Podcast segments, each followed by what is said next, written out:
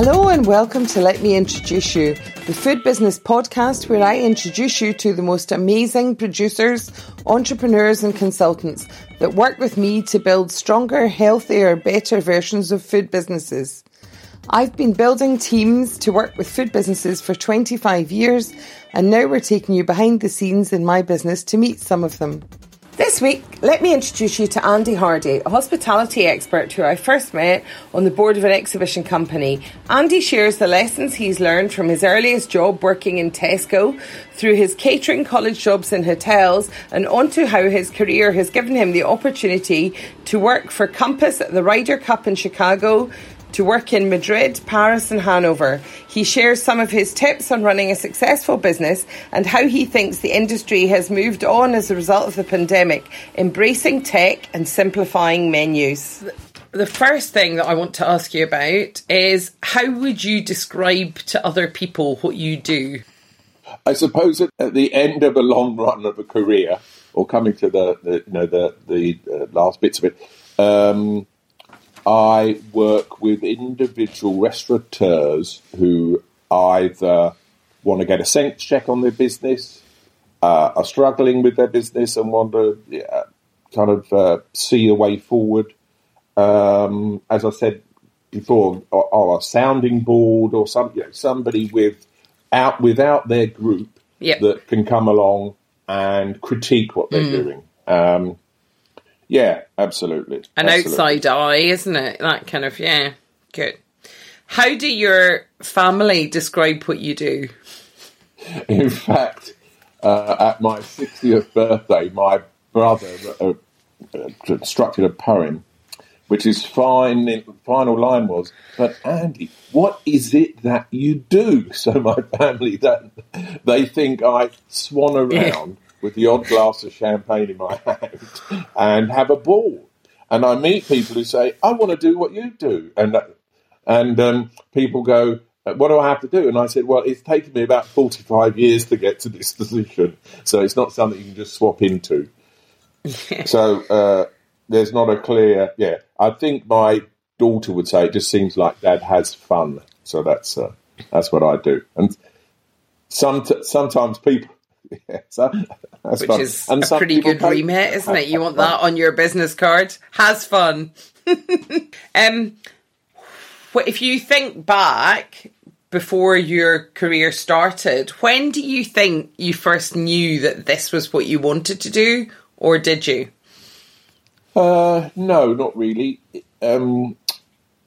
Food and drink and the community around it, so sitting around a table and a big family was always part of our upbringing, and but I never saw that as a career or a future. I think that was living, and I got in it by pure chance because I wasn't very academic. I was good at sport and really enjoyed it. So I sailed through school, got a few GCSEs, I think, O-level equivalent. I keep telling my wife, who says, "No, those are not really O-levels." Well, I came from the Scottish exam system, so we have completely different names for everything. So, even now, isn't it? People talk about highs and all that kind of stuff. So, I did a job in Tesco's Thursday, Friday night, and all day Saturday for about £7. I absolutely loved it. Great manager, great staff, really, really good fun times. But they were saying, parents would say, "You've got to go, and what are you going to do now? You've got 3 or 5 GCSEs." So the one thing that aped school with all its sport was a local tech college. By the time I'd made a decision to go there was only business studies and a raft of catering things to be done. And I thought, well, I don't want to do business studies. That sounds like boring stuff. So I thought, well, I'll do that. That looks like the easier option, but I'll be able to play football, hockey, tennis, all that kind of stuff. And I carried on for a year with Tesco's as well. And they even came to me and said, "Do you want to do a management training course?" And I said, no. And it was a 2-year course at college. And the director of the course said, "You've now got to do some catering. You're going to get this." I think they upped me into an ordinary national diploma. I was going to say, was it like a city in guilds or something? Yeah. No, I started at Sitting Guild 701, 702, whatever it was. And got a new crisp pair of whites and cooked and all that kind of stuff. And then, as I say, the head of the college said, "You've got to go into catering." So he set me up to go and work with a local hotel group, and they themselves put me on a little kind of management course. And the second day, I was on reception. A very frosty kind of woman on the head of reception said, "Look, it's a bit quiet now. I'm just going to pop back. If anybody comes, just come and get me." And this little old couple came down the stairs and started chatting to me. And they were having a moan about something. But I just chatted, turned them round, and I said, "Look, I'll get it sorted. And when you come back, I'll be here." Anyway, they went, "Thank you very much," and left. And the woman came round. I can't remember her name. But she was pretty pissed off that I'd spoken to customers unchaperoned kind of thing. But I thought, I just absolutely got it. And I saw the old couple at 4 o'clock, and then they came down the next morning and said, "Can we speak to the young man?" Which pissed them off. And I just thought, this is it. I love this. The social aspects of it, yeah. Yeah, I loved it. And I did housekeeping. And I did work in the kitchen, but I always wanted to be on the other side of the doors. What was going on? Front of house, kind of, yeah. In those days, there was no personality chefs. There was you were really struggling to get the skills in the kitchen. And I suppose that struggle's still on, but there was no recognition of the work and all that. And but yeah, so it was. I would have been 17, 18, and it was out by default. And then when I went home and told my father, he went, "No, that work. You can't go into the service industry. There's no future in that. The pay's poor." Which he was right. Bless him. Yes, he was right. But whenever there was a success, like doing the Olympic Games, I'd say, "Just to let you know, I'm doing the Olympic Games." He said, "Yeah, but is that a problem?" It is funny, isn't it? But you do, if you work in food at all, I think you spend your entire life justifying it. I mean, I similarly, family have not always understood what I do, because other people in the family are a pharmacist, an accountant. You know, there is a name and a job title to that, and they thought there was some longevity in it or something. But also, I mean, my school thought it was the end of the world that I wanted to do something food related, and couldn't you maybe do chemistry and then do a bit of food? You know, I mean, nobody ever says that's great, and it is a shame, because it, you know, it is the one thing that people have to do. They have to eat. And I think it is massively undervalued still. Yeah. Yeah. And when you go around the world where you see where it's a noted profession, you know, it's a revered, it's easily part of the community, and it's what people and communities aspire to. Families aspire to do it. You know, it really does bring it home to you that where anybody outside the industry, we call it the service industry, but they kind of see it as servile. And why would you want your kids to go into that? And the opportunities I have had, and the places you've been, and the things you've done, I know. But it's like the woman, but it's like the person comes along and says, "I'd like to do what you do." Yeah, but I've been working at it for there's in that. Like all of it, there's some hard yards you're putting in at the beginning to overcome, and not everything is hunky-dory in the industry. So you've got all the normal things of bullying and kind of, and nepotism and all that kind of stuff that you all have to contend with. So that's why I think, but you grab the joyous moments with even more enthusiasm, because you remember all the hard yards. That's right, and anti-social hours, and working weekends, and working Christmas Day, and working... You know, I mean, it is vocational in that way, that you have to want to do it, definitely. Yeah. You touched earlier on the woman at reception who didn't have the best attitude.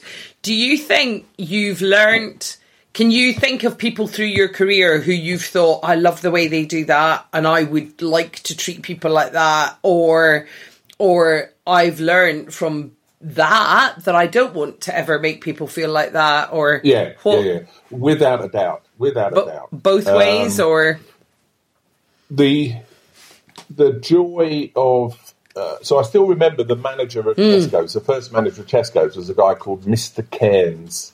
And he was, I was 16 when I started there. So he seemed to me to be quite old, but he was probably in his late 20s, early 30s. Yeah. And he was remarkable. Always, and it's something that's followed all the way through. He had good humour. Yeah. He used to, he was tough, but he gave praise. He gave all these things I didn't realise. He gave constructive criticism, and we had a laugh, and I just loved it. And they paid me £7 for about 20 hours. It was a marvel for a salary. And actually, then he got promoted out, and which was a big thing I learned as well, followed through. And his very lovable, likeable deputy, Vince, lovely guy, was made number one. But he couldn't do, he couldn't achieve half of what Mr. Cairns did. And it's followed me through that you get that team at the top of a business or in any business, and it is the chemistry of a whole number of them and how they feed off one. Take out one personality, you've got to be really careful and measured how you replace that. And again, it's too easy to replace with the number two, because they think they've done their time, they've seen how it's done, and they have different attributes. Yes. They have different, but you get it because they want to be number one. But actually, too many times you see people do that, and then they never achieve, and then they actually almost have to lead the industry because they've visibly not achieved, not got better than number two, if you know what I mean. So, yeah. And sometimes, too, people, the number two job might just be the right place for them, and they'd be better off staying there and not jumping up. It's terrible to be able to have to say to someone, look, I think you're doing brilliantly. You've reached the level where you're doing your best.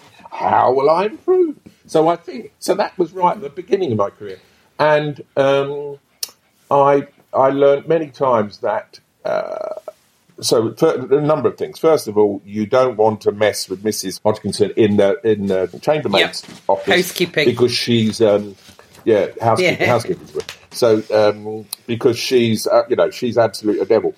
And actually, I took that as a challenge. Well, why does nobody talk to one? Anyway, she's a lovely woman. And she became, and this is in that early hotel, she became a great supporter of mine. And she would feed me tidbits and say, look, room two is not really happy, they're going to come down. But if you head it off at the pass, all that kind of stuff. And other people, and ginger-haired woman on the reception would go, you could see her getting cheesed off. But why is he getting all these? That must be love. Yeah.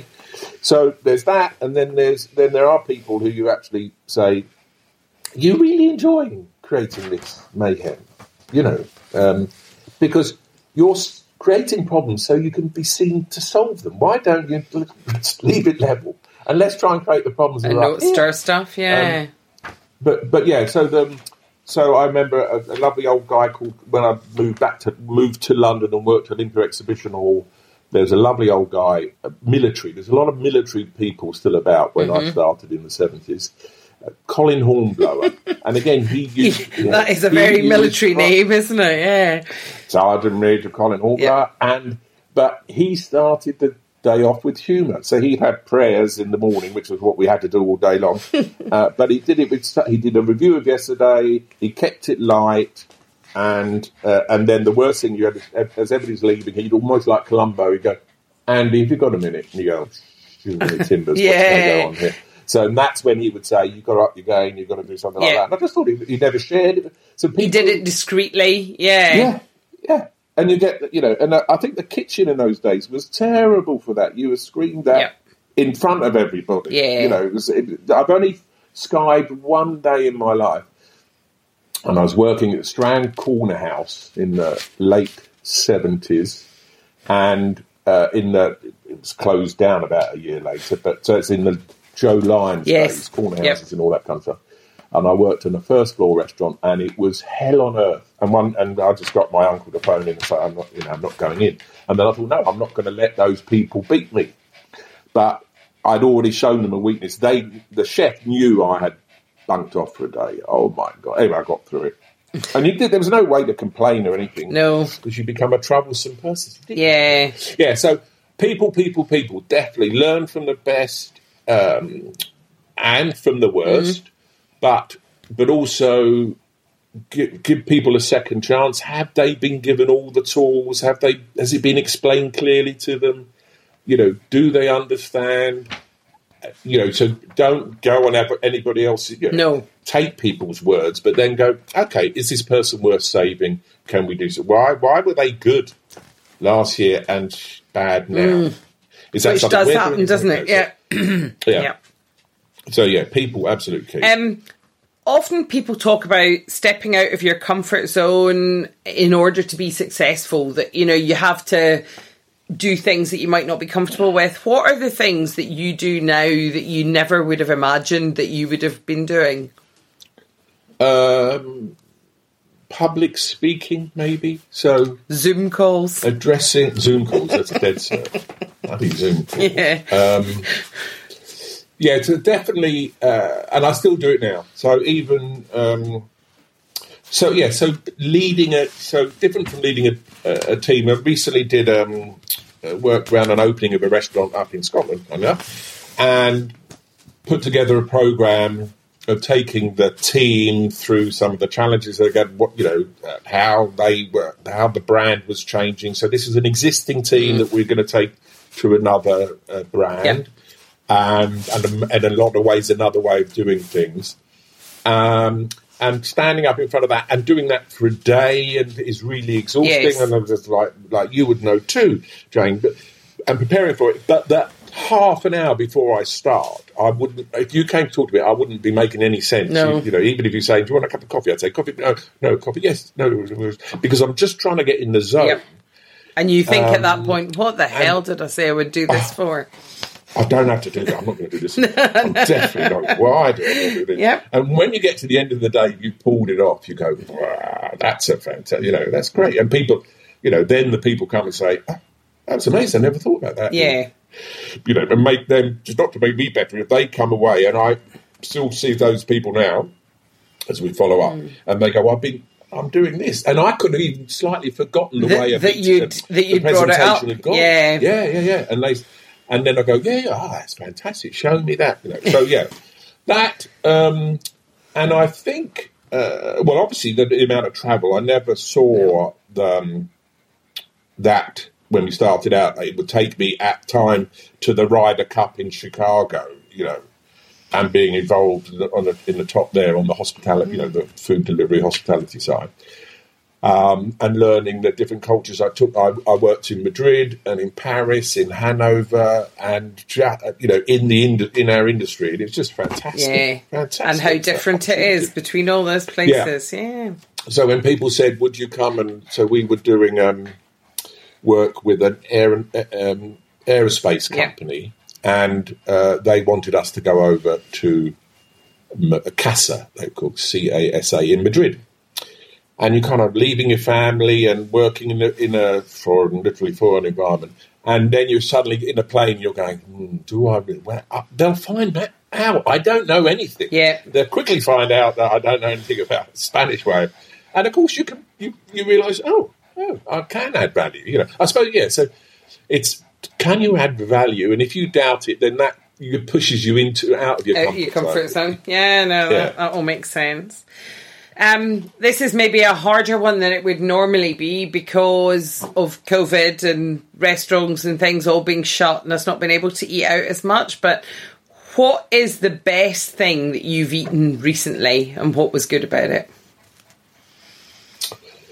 I had the great privilege of going to Tom Kitchen in Leith, in Edinburgh. Mm-hmm. August time. Anyway, in the break. And we had his tasting menu and the seafood, spooty clams, up there, razor clams. Just sensational. I mean, it's like brings tears to your eyes for all the right reasons. It was so three of the best courses. There's some sweetbreads, but I'm not really great with, but were fantastic. It was everything amazing. Tasted incredible. Yeah. I really meant There's a good cheese souffle going around in London. In King's Cross. Yeah. I had that on. That was the last day on Tuesday. Oh so yeah, with the did you Caprice Holdings? Yes. Yeah, so at the Granary Brasserie in Granary Square. Granary Square, yeah. It was just sensational. I mean, that is a classic example of simple food done well, isn't it? Because I mean, a cheese souffle can be hideous, but if it's done well with the right cheese and the right balance of everything, good. And that's right. It doesn't have to be an expensive dish in kitchen. It is something simple like that. Yeah. Absolutely. Good. And one more thing, which is a personal one, which we really liked. We have a great market in Barnet, and a good fishmonger turned up about a month ago to a young company out of Essex. So we're having a couple of days of fish, and on Saturday they had some monkfish tails, a bag of clams, and some fresh prawns. And I just did a kind of, not a broth or a stew, but I just pulled that together with some tomatoes, and it was fresh. Yeah. And it was just delicious. Just like something you would get if you were in France or Spain or somewhere like that. Just a simple, simple stuff, but very good quality food. There's a baker there, and I bought a baguette, and my wife and I sat down, glass of Laguna or something, or maybe a bottle, and it was absolutely fantastic, sensational. Yeah. Even if I do say so. No, well, I think you're allowed to say so yourself. I think you absolutely are. 3 words that sum you up. What are they? They don't need to join together. I'm not looking for a sentence.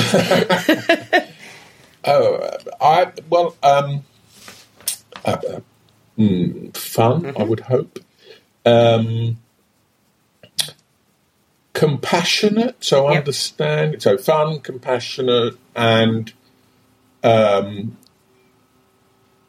inquiring. So still asking. You're still interested in things. Yeah, absolutely, good. Absolutely. And so fun, compassionate, inquiring. Final thought. What's coming next? What's happening next for you? Just personally. Yes. Well, all of us, we want to get out of this current situation, which is very hard on your industry. Yeah, and I So, and I miss. So the people person is, I miss the hugs, both, and kind of being close in a gang of people and really buzzing off people. Yep. So we've got to get that right. I think there'll be a lot of work to get the industry back on its feet. So coming out of this, I don't think any of us think now that we'll go back to doing what we did in February last year, because I think it's been such a long time that all our habits and things have sort of changed. I mean, I definitely think everybody's desperate to get out and go for a meal and meet some friends and do those kind of things. But certainly how you go to work and what happens when people eat and eat out might well shift. Yeah, without a doubt. So the technology shift would have taken what we have achieved in 9 months would have taken 5 years to do, to go cashless, to the the QR codes, the whatever, a lot more all planning and ordering, and there will be control still in pubs. I think, that all that, and I think you're absolutely right about habit. I think. It will take. I know we all want to run and hug and all that kind of thing, but I think there will be some reticence because you when somebody comes close, you kind of hello. You got out of the habit. Just I think that's true. Another. I mean, I find even if I'm watching TV and people are, I think, golly, there's a lot of you in that room, and then I think, oh, stop it. But and, it is in your psyche. There's a friend of mine who's never really hugging at all, and he said, I rather like it. I think shaking hands is a terrible thing, and I actually think you may not do so much touching with people you don't know. Yeah. But so I think tech has moved on. I think that in the industry itself, I think it doesn't have to be over elaborate. No. I think people. There's no doubt we pared down some menus. We've got another issue, I think another challenge in 2021 around whether we do a deal on Brexit or not. There's going to be a supply chain challenge. Huge supply chain challenges, and so, you know, that drive for local, but also the drive that you'll almost have to have veg of the day, fish of the day, meat of the day, because you won't be able to, you won't do all that. And I think then, over the time of the last 9 months, I'm aware the whole family are eating less meat. Yep. So I think that's going to move on. Yes. And it's not just plant-based. No. I think that... But more fish, cheese is the main protein and something more... Yeah, absolutely. So definitely that move. I think there will be a massive energy around travel. Yeah. And I think, and certainly it would be different age groups, but... my net of circle of friends are saying we're going to do a lot more living for the day. Yes, we're not. You know, I'm not going to necessarily plan something for 2022. Let's just go and get a cottage in Cornwall for a couple of weeks, and we'll have that kind of stuff. Yes, and much more spontaneous. Sort of, we can do it. Why don't we just do it now? Then, and then if you know, and then if you can't afford our foreign trip, and so be it, because. We've got, it seems too kitschy to say we've got to live for the day, but let's just, with our family and our friends and the people that really matter, let's get it on and pretty quickly. That's what we want to do. Thank you for listening to Let Me Introduce You, the Food Business Podcast.